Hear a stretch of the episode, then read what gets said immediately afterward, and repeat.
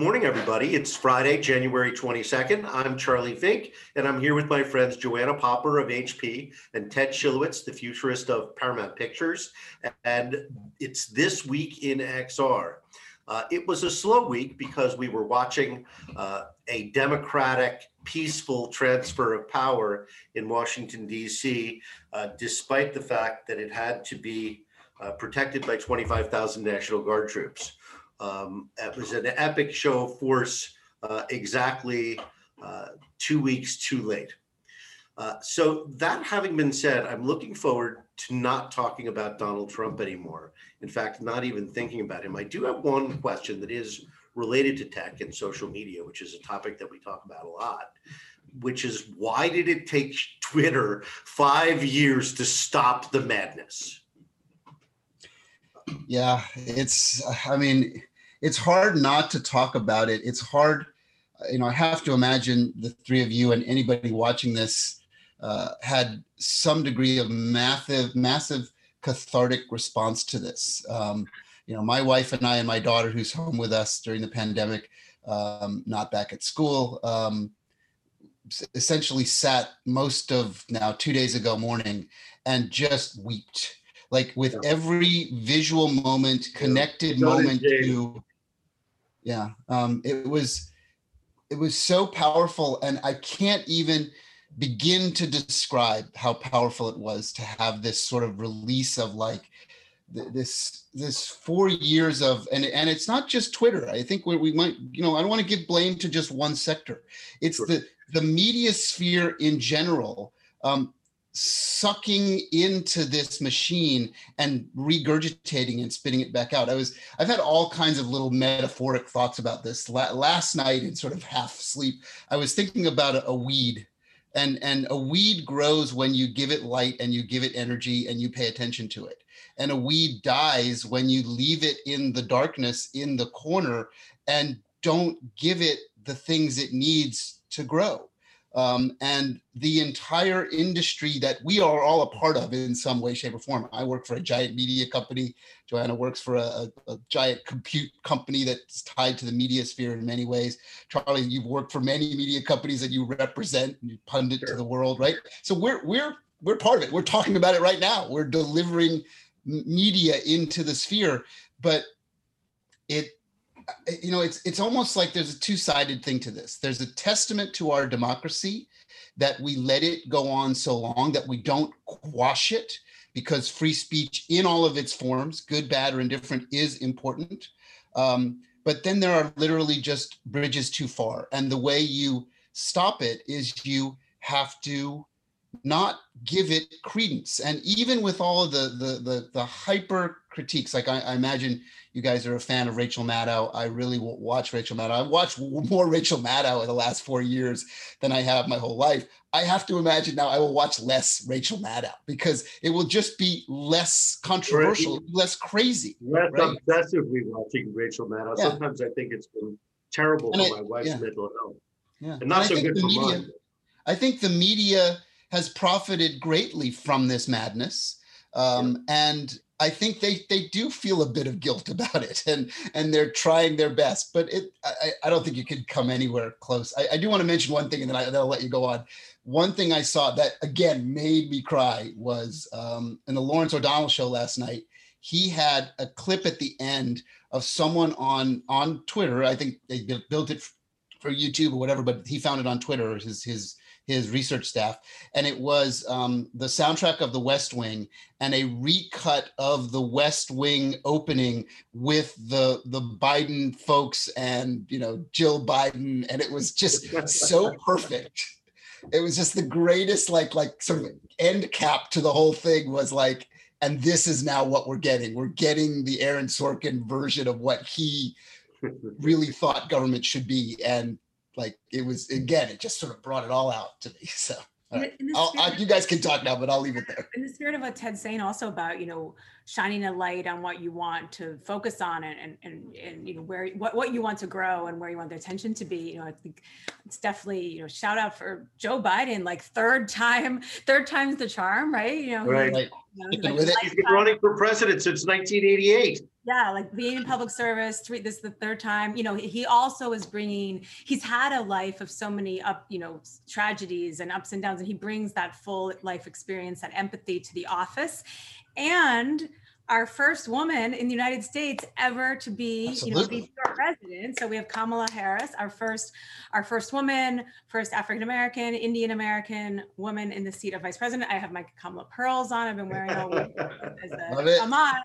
inspiring women you know seeing so many people online little you know, little, little little young women little girls you know saying my vp looks like me i mean that's just mm. so beautiful and then also you know uh, at the same time we we saw her uh, uh, you know, uh, giving the office to the three new senators to, to join in. So we have our first uh, Black senator from Georgia, our first Jewish senator from Georgia. We have our, fir- our first Hispanic senator from California, which is 40% Hispanic. You know, our overall population is, uh, oh, you know, 20% Hispanic. So a lot of firsts, a lot of groundbreaking this week that was also amazing to see.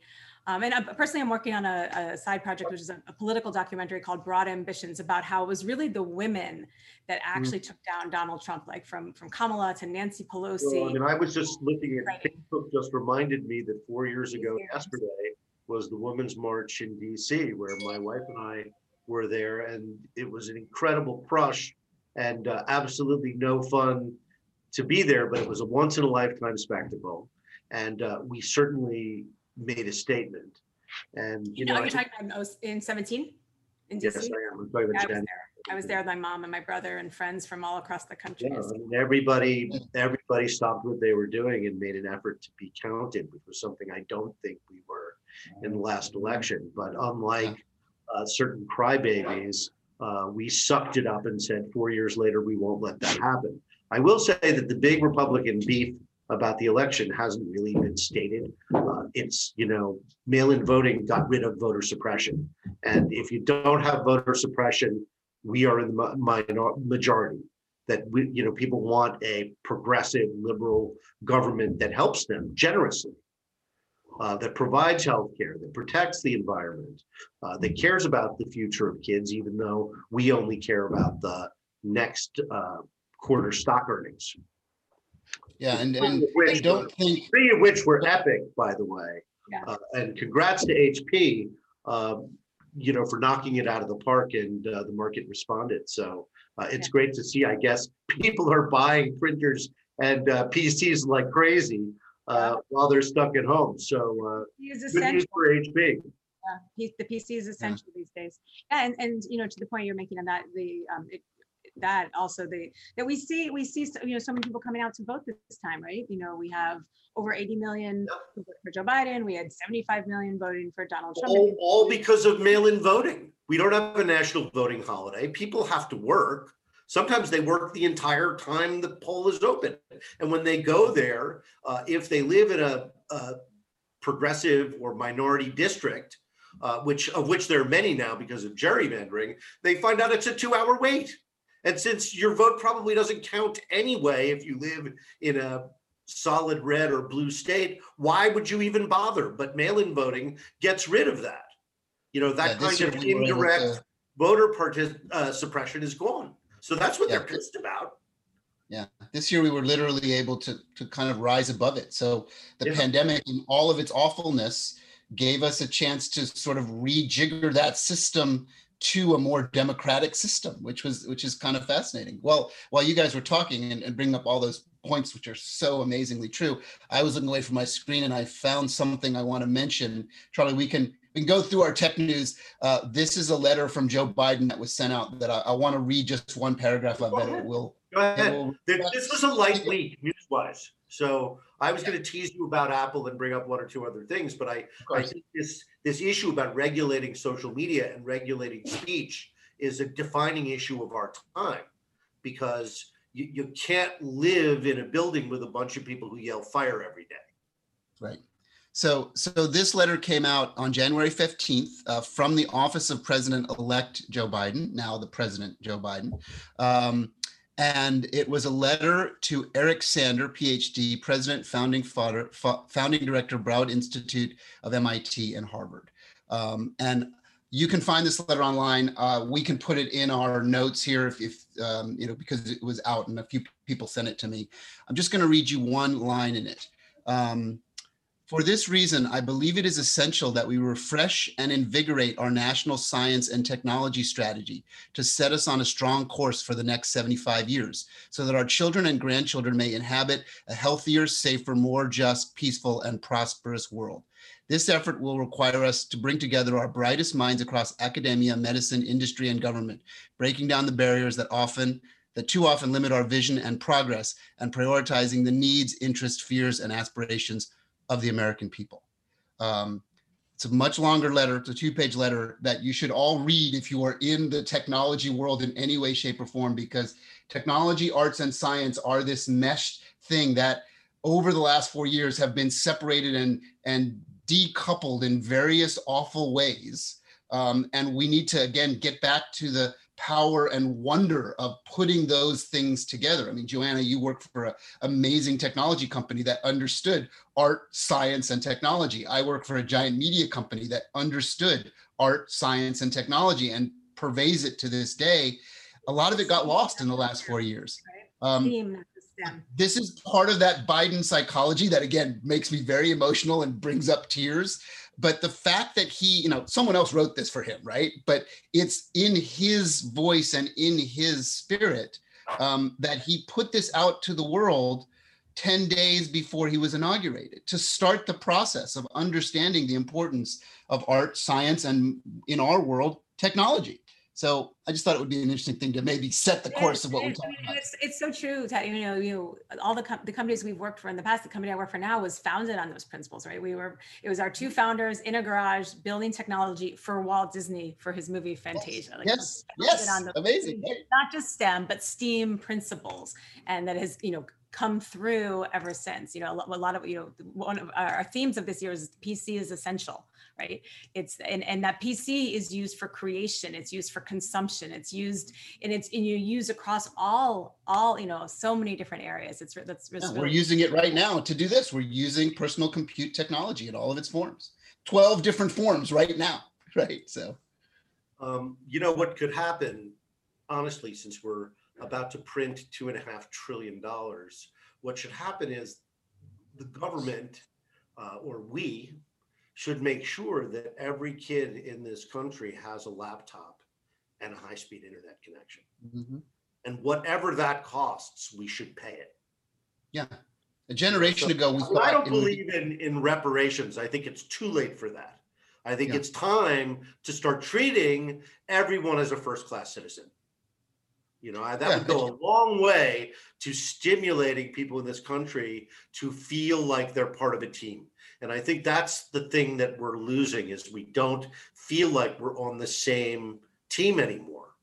That was, you know, 9-11, as horrible as it was. I remember that feeling like, well, I don't hate Republicans. I love Americans.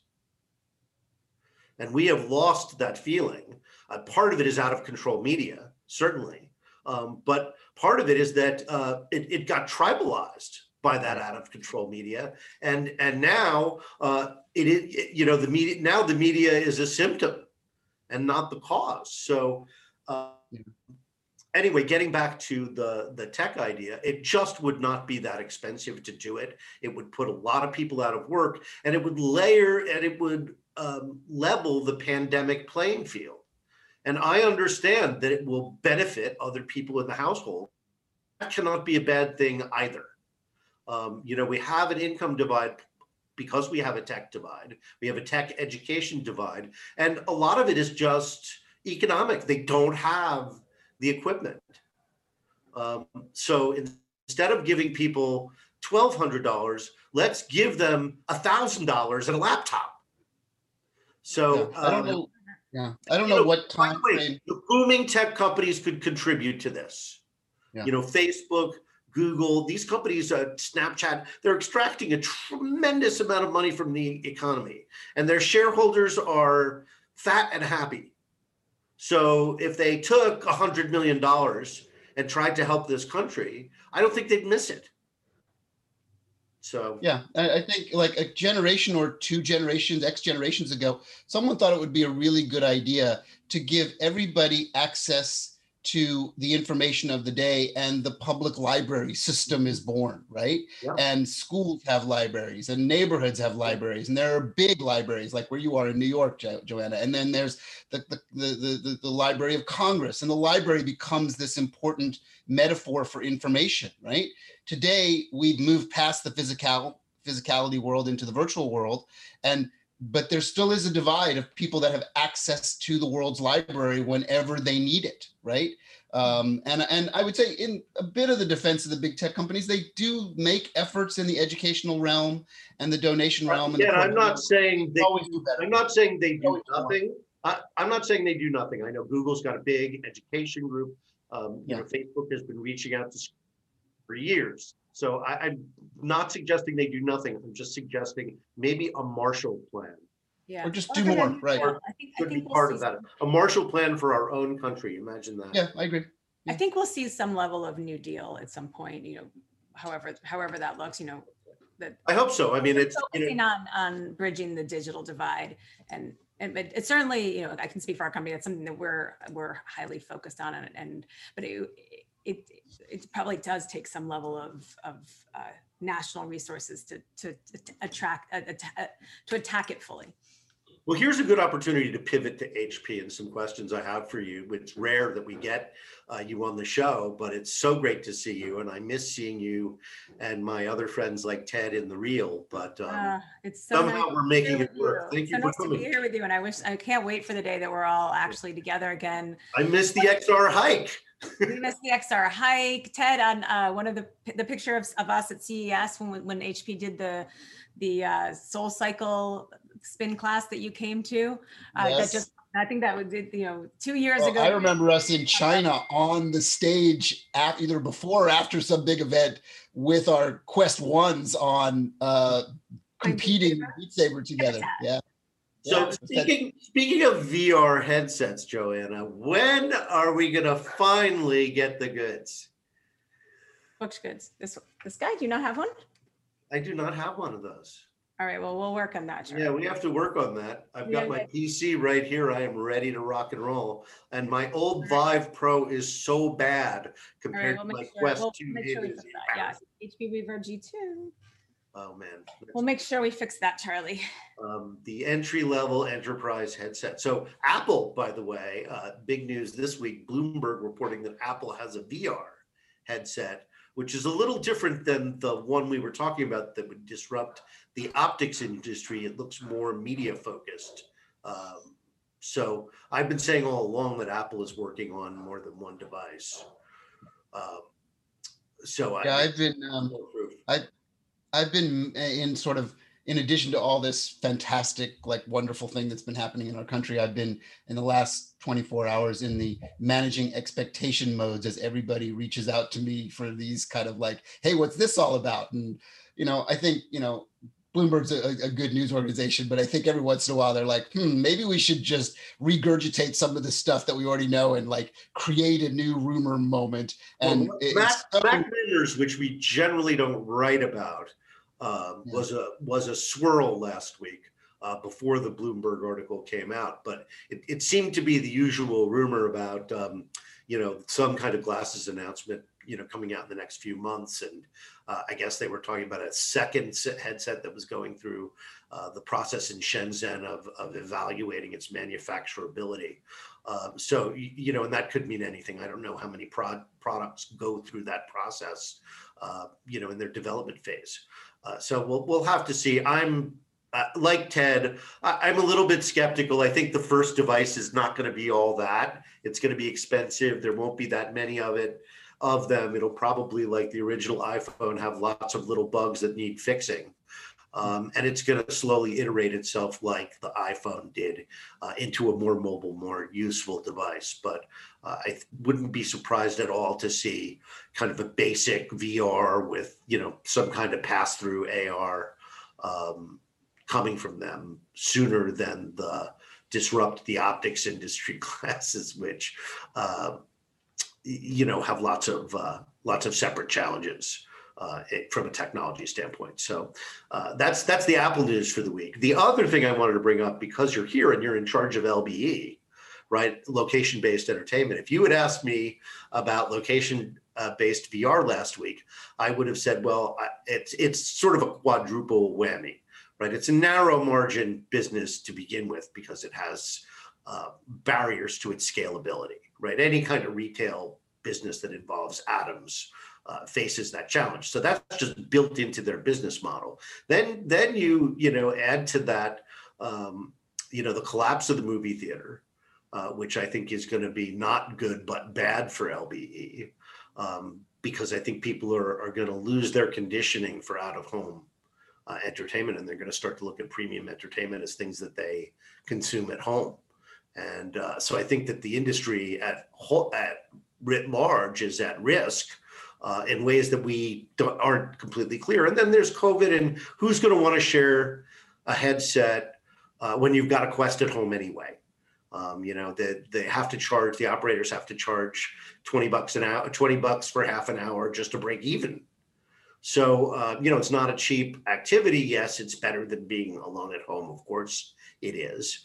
Um, there's a new company coming out uh, where they're delivering shipping containers uh, that are already completely outfitted to be a kind of holodeck like experience.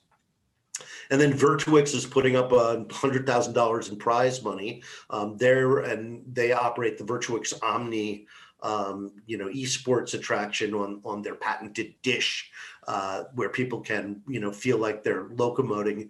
Um, and so HP and, and specifically your job at HP has been to nurture that business and you know to try and help those entrepreneurs. So uh, it sounds like oh, and Meow Wolf opening. Uh, it sounds like people are still believing in retail, um, even even though uh, it's unclear when we'll come out of this. I guess they're thinking um, pent up demand is is going to um, help them blow out of the gate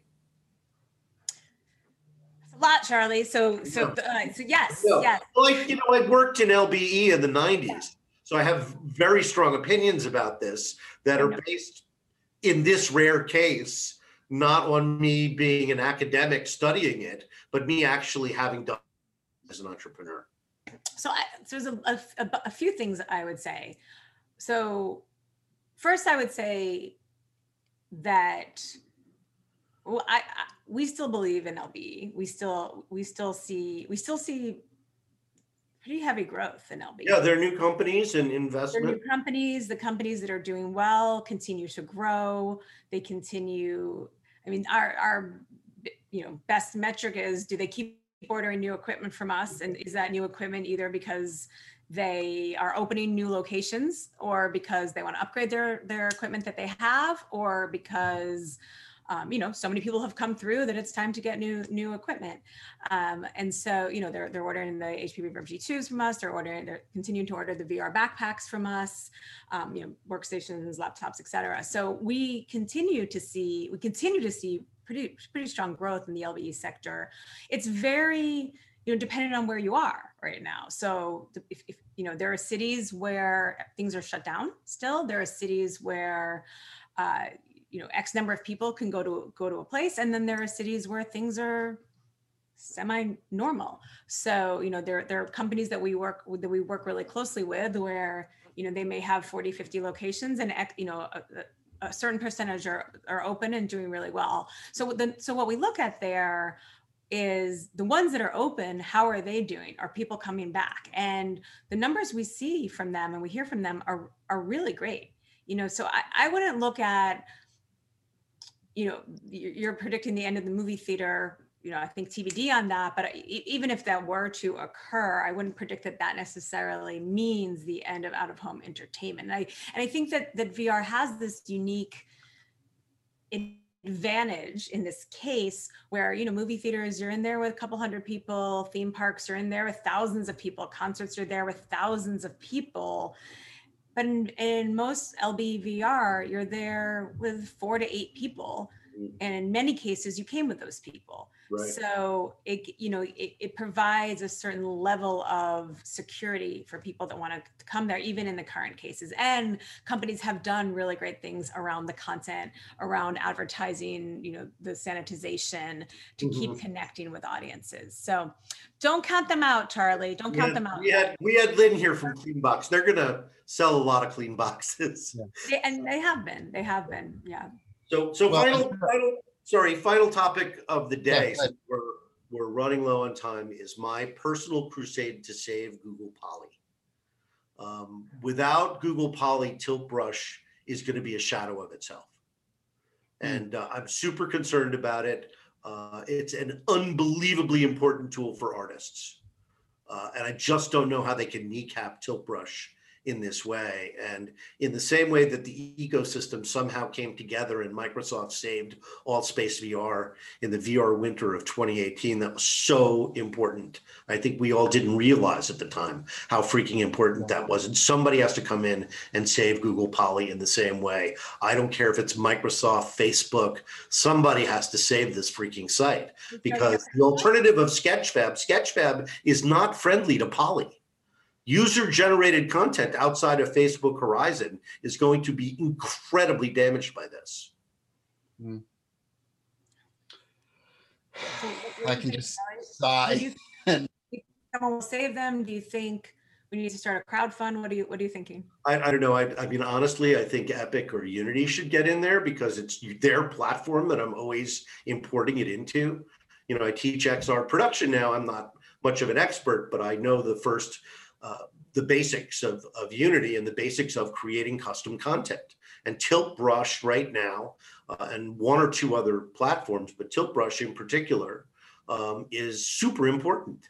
You know, you go into the worlds that have been created in Altspace. That's why I think about Microsoft, and and they are substantially created in in Poly. And in fact, if you go into the Poly library, everybody, which is free online, uh, and you can you know navigate it using your mouse and, and spin things around and get a good 3D look at it. But if you go into Poly and you play and you're in VR at all, you know, noticeably, and you've done more than half a dozen experiences, you start to notice all the content that's been dragged from Poly into these VR experiences on the Quest. So that's a reason for Facebook. So there's three big companies that are going to be damaged by the shutdown of Poly.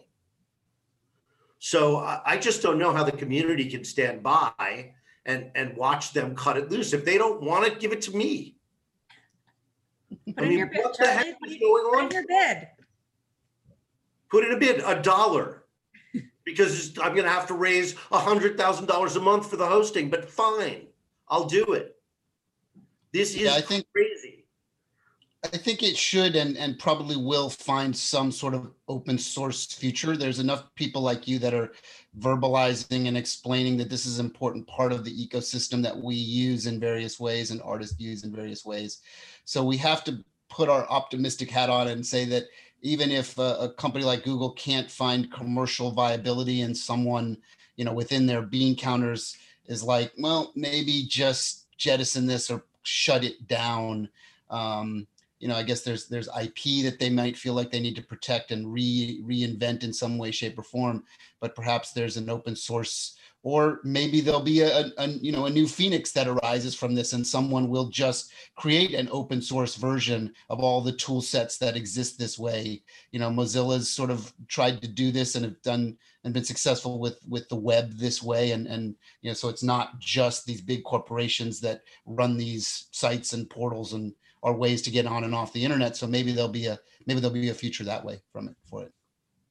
well my, my parting shot on this is that the metaverse is going to be built by individuals and small businesses and institutions in exactly the same way the world wide web was Yeah. and without making it easy for us to do that people are going to be stuck in rec room and facebook horizons which are these silos instead of being on open platforms and allowing people on the web let's say somebody who's got a delicious reverb g2 that they're uh, may or may not be using and and they're being uh, they're there. And you know you take away google poly and there's going to be a lot less there at least for a while.